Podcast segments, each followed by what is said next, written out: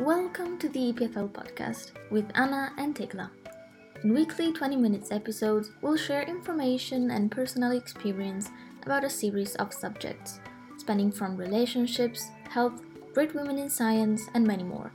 Sometimes there will be experts joining us and answering your questions. Enjoy this week's episode.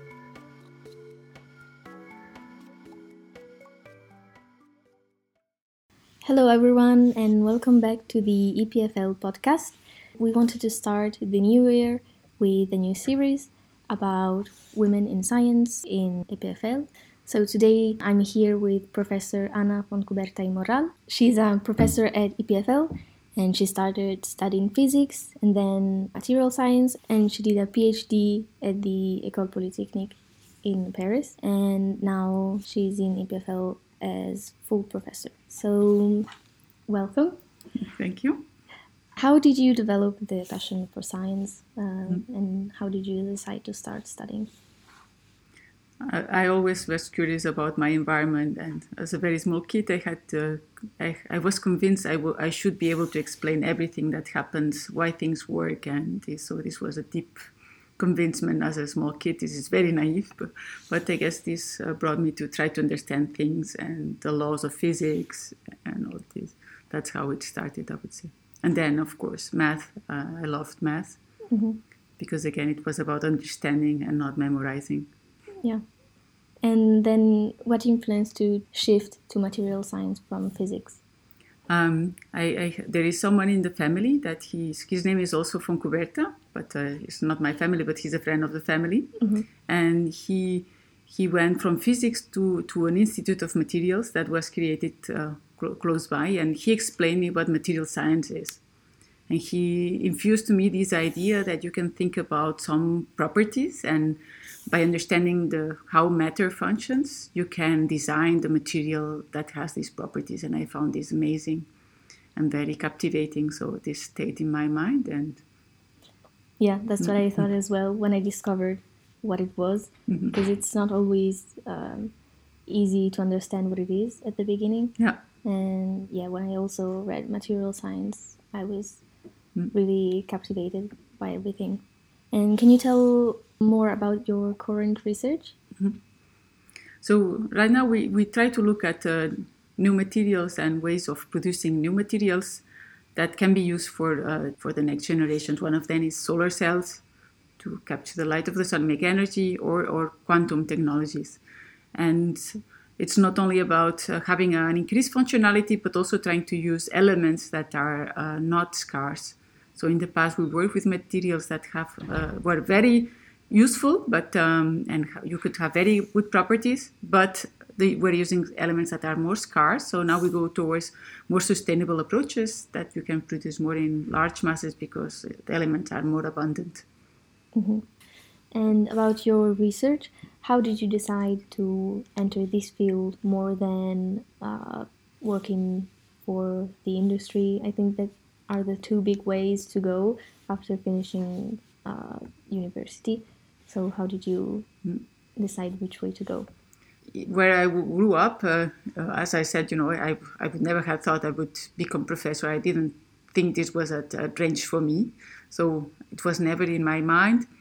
And uh, in my home, um, my father always was making clear that the real work is done in companies. That's where real things are done. Mm-hmm. So I, I was sure I would be working for the company. But uh, then, you know, I, I went to Paris to do to, to, to learn material science and the research project I did, I loved it so much. And then they gave me a fellowship to stay as a PhD student. And I, I liked it so much that I, I decided to stay just because I liked it so much. Mm-hmm. Uh, but it was clear for me that after the PhD, I would go to industry because that's where I believe serious work was done. Uh, but then at the end of my PhD, I realized what a luxury it is to, to be paid to think and to solve That's problems and to create new stuff. And I thought this is really cool. And then I, I, decided to to give it a try. In between, I still created a startup mm-hmm. um, because of the experience, because also it was I found it also very cool, and I had the opportunity. But then I also learned what a real company is, and that time in the place I was, it was about making money, and all your brain was used to now making a business plan and how to create a product that is sold. And I didn't want to use my brain for that. Mm-hmm. I thought, you know, if I can have a chance to use my brain for new ideas and fundamental ideas, I will give it a try. And that's when I re- really decided to give it a try to academia. It's very interesting. But if it didn't have worked, then I would just have looked for a company that uh, matches more the way I do things, Mm-hmm. which it, it exists. I think it's very interesting and it could be useful for our listeners who are mainly students uh, to have another perspective or choice. Life is long, and I like when people don't have not linear careers. I think there are many things in the world to try out, so we should be allowed to, to know to try new things, go to industry, back teaching. I mean, there's a lot of right now. The world is very open, and Yeah. it's good to to explore all these. And we s- feel like we have this pressure to have already the choices done and to go straight forward and mm. never look back and never try new things. And if they don't work out or if you don't like it, come back. Mm. But it's only by trying that we really know Yeah. And what would you say was the biggest obstacle you had to face during your career? Yeah, I, I if uh, if I can be a bit provocative, uh, very often the biggest obstacle I I have in myself because I think very often we have self-limiting beliefs of what what, what we can do and what we can't. I think uh, when we're young, we don't know that we can reach anything, and Yeah. um, I, I I didn't believe this. With with the time, I discovered that I can reach, uh, I can go further, and I can do amazing things, and this gives me my self uh, security that I can do things. But uh, I guess probably if I didn't have these self limiting thoughts, maybe who knows, right? Maybe it's been me. Of course, there's been a lot of challenges in my life, but uh, maybe it's been me the most challenging one. I don't know. I understand. Sometimes it's difficult to believe that we can overcome things and that in the end we can go to places. I've always admired my professors and I always find myself thinking, how did they become what they are now? And was it easy? Was it difficult? But we also were sitting in the same place you are sitting Yeah, at some point. that's also where- true. the, the only difference is the age, hmm and we also were young at some point. And did you ever feel like your gender was a problem, uh, or more like an obstacle, or that you had to work harder because of being a woman in STEM, or was it never a problem for you? So, so if I think about uh, what we said before, uh, I'm I come from a very humble family. So, for me, I uh, so I have some colleagues that their dream was to become a professor. I didn't even know that this was possible for me. And then uh, unt- I would say until uh, age of 15 or 18, I never felt any difference. Nobody made me feel different because I was a woman and I enjoyed being good at what I was doing and nobody was making a problem out of this and not, not a problem that I'm a woman. I realized later on, uh, so in, in physics, when in Barcelona, when you study physics, there are uh, there's a reasonable amount of percentage of women, so I didn't feel anything. hmm It, it is later on in the career that you re, uh, you realize, depending on what country you go and in what environment you are, then then you see that um, you're not taken seriously or not as seriously as your male colleague. hmm It was later on, thanks God, because you know being considered equal, the beginning of my life where I was, you know, getting my personality probably helped me. Yeah, I think it's a big advantage to be able to choose your path early on without feeling uh, any kind of bias. Uh, because I think for many people, not having self confidence or thinking that it's not really possible being a woman and starting a career or studying in science or something where it's male dominated. So it's it's good to have that. So until on. about age 22, I was not aware that um, that uh, there is a minority of women scientists. I'm not really aware in my environment. Of course, I see you know the stars are all male, but um, somehow I, I, this didn't stop me.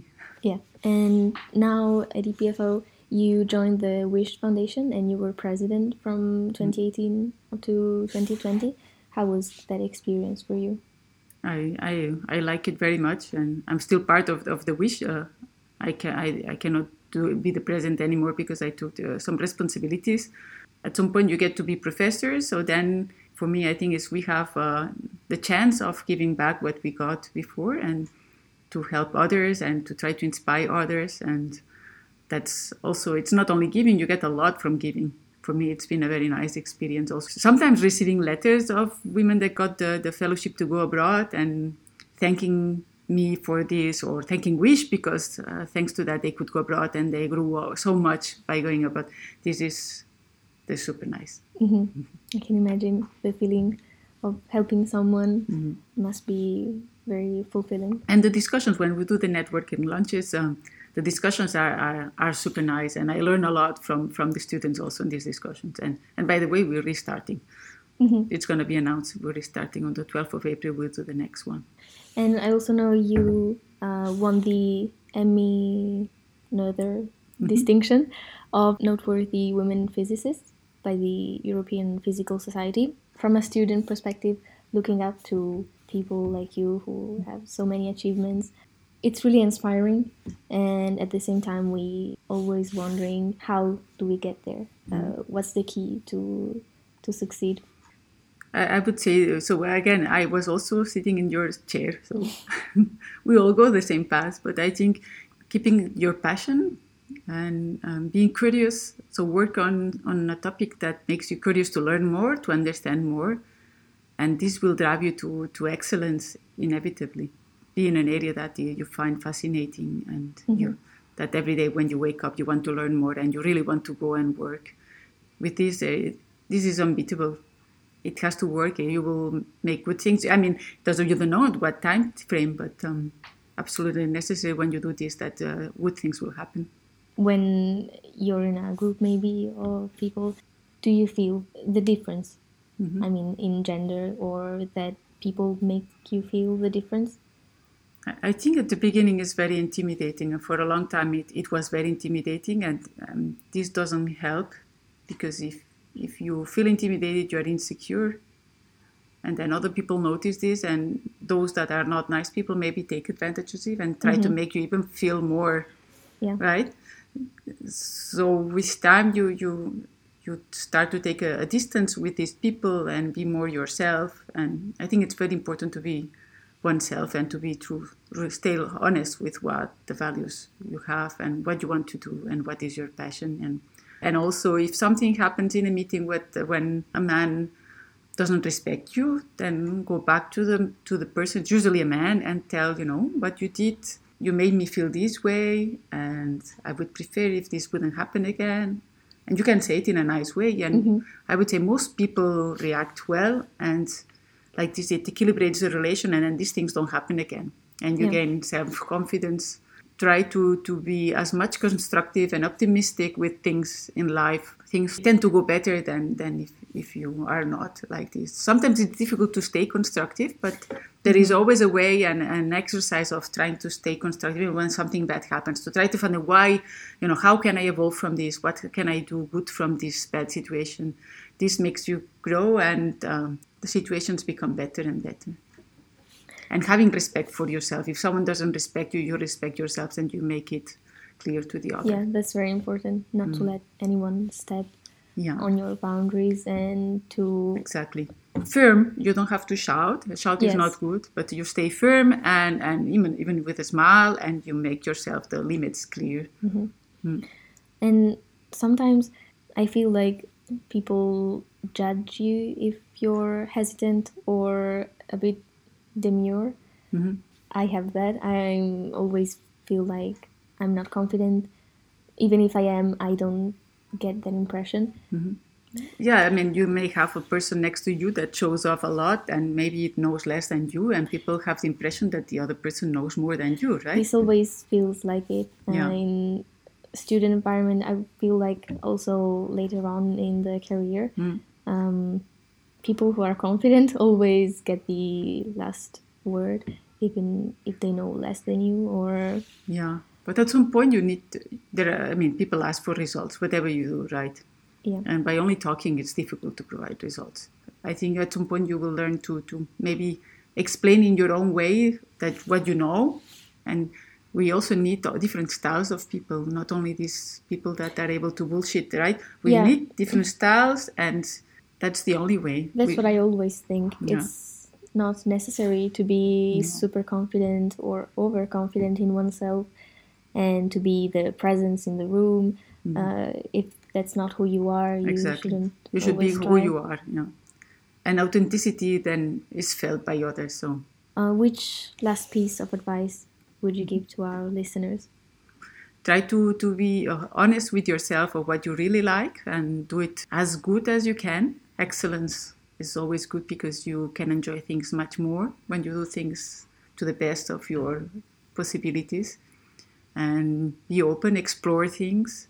The world is, is uh, in general, it is a nice place. Some places are less nice, as we see, but uh, Yeah. and and you know get next to people with whom you can grow people that you admire and that are constructive and positive and leave away the people that are negative and and maybe with destructive attitudes so try to be next to nice people that make you a happy life thank you for doing this being epfl i know how hard it was to create this association because it's women only but uh, I see the, the, the interest and um, why it's very good for, for the female students.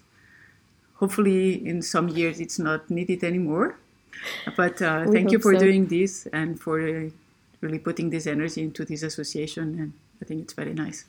Thanks to you for being with us on the podcast and for what you do here.